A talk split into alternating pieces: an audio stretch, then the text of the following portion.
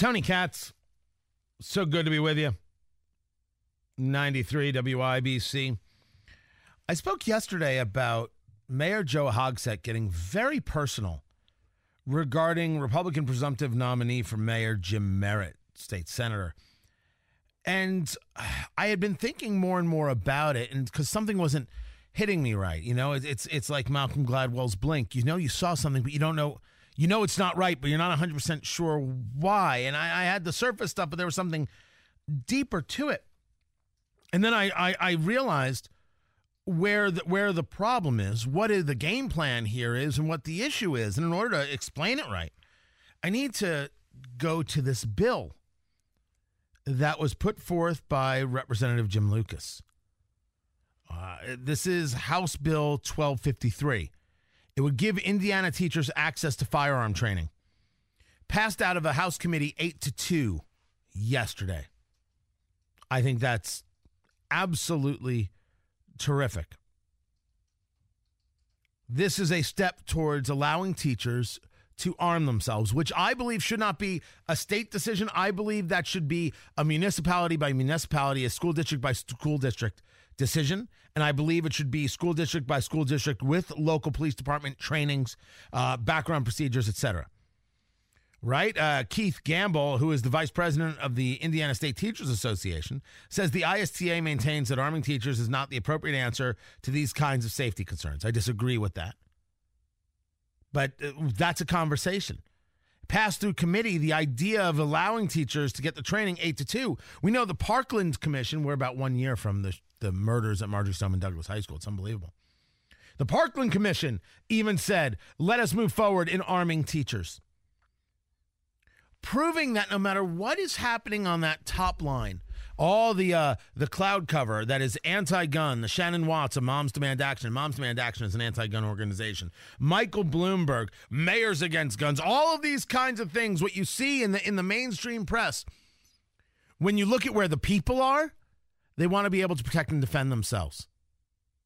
That's the way it is, which took me to the commentary from Joe Hogsett about Mayor Joe Hogsett about Jim Merritt, the presumptive nominee for the Republicans, who went personal at the speech at the it's a slating uh, event right there in, for Marion County.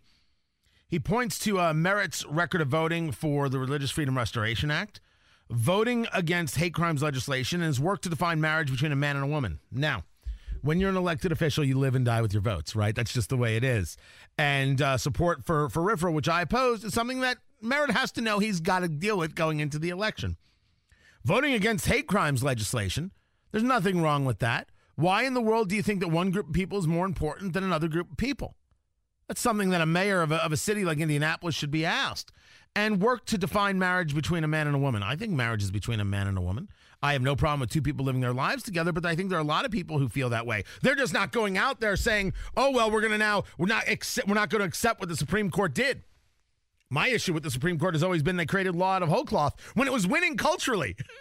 you were winning in the states you were going to win in Indiana. What was the, the Supreme Court uh, decision really is is problematic on the constitutional merits, not on the idea of two people spending their lives together and being able to get the benefits, like for example, uh, tax rates. Can't offer those to some people, not other people. That's madness. That's because I don't believe that one group of people is more important than another group of people. Same exact reason why I oppose hate crimes legislation. I'm a very consistent cat Mayor Hogsett, not so much. And he then warned that Jim Merritt takes his marching orders on gun violence from the NRA. And Joe Hogsett, the mayor, said it's a wonder they didn't just hold their slating convention, the NRA convention, at the same time and save themselves money, time, and trouble. Mayor Hogsett believes himself in the mainstream thought regarding firearms. But as this bill from Representative Lucas points out, and it's passing through committee, and the Parkland Commission points out, he is not. But he took this moment to attack the NRA. I thought that's a, that's odd. If Joe Hogsett attacked potholes like he does the NRA, Indy would have the best streets in America. The NRA convention is coming to Indianapolis in April, according to uh, the reporting. It's going to leave behind an economic impact anticipated in excess of $55 million. This from uh, WTTV, CBS 4 Indy. Why is the mayor going after an organization that did nothing wrong and is going to bring Indy $55 million? The, the NRA is not out of step. They're the ones who believe in gun safety. They're the ones who engage uh, the, the training classes for children and adults. They're not the ones who caused the murders in Parkland. They're not the ones responsible for the murder rate in Indianapolis. Lawful gun ownership is not out of step with Indianapolis. Bad roads and a high murder rate, an unwillingness to combat panhandling, and every single moment getting a photo op instead of dealing with the issues of Indy, that's out of step. You know, every morning, you, you think about it white commuters, black businessmen, Latina moms, right? Uh, I mean, pick your pick your box that you want to check: gay, Jewish, Democrat, Republican, straight, male, female, what, what have you. They're not thinking about the NRA in the morning. They're thinking that the roads stink. They're wondering how much the new tire is going to cost them, the new rim is going to cost them. They're calling their boss to explain why they'll, they'll be late. All the while, serpentine down Meridian to make sure they don't hit another pothole. What they're not thinking about is the NRA. Joe Hogsett is totally out of step. Joe Hogsett, for the great convention city we are, is insulting a $55 million convention of law abiding citizens. It shows me how little um, he has to run on.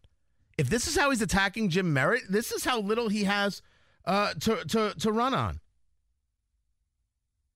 he really did himself a disservice with this speech. But then again, I don't believe he writes his own speeches. I believe he just has one of the worst staffs around that has led him down the wrong path. His problem is he's very easily led down wrong paths. Traffic, Matt Bear, what's going on with you?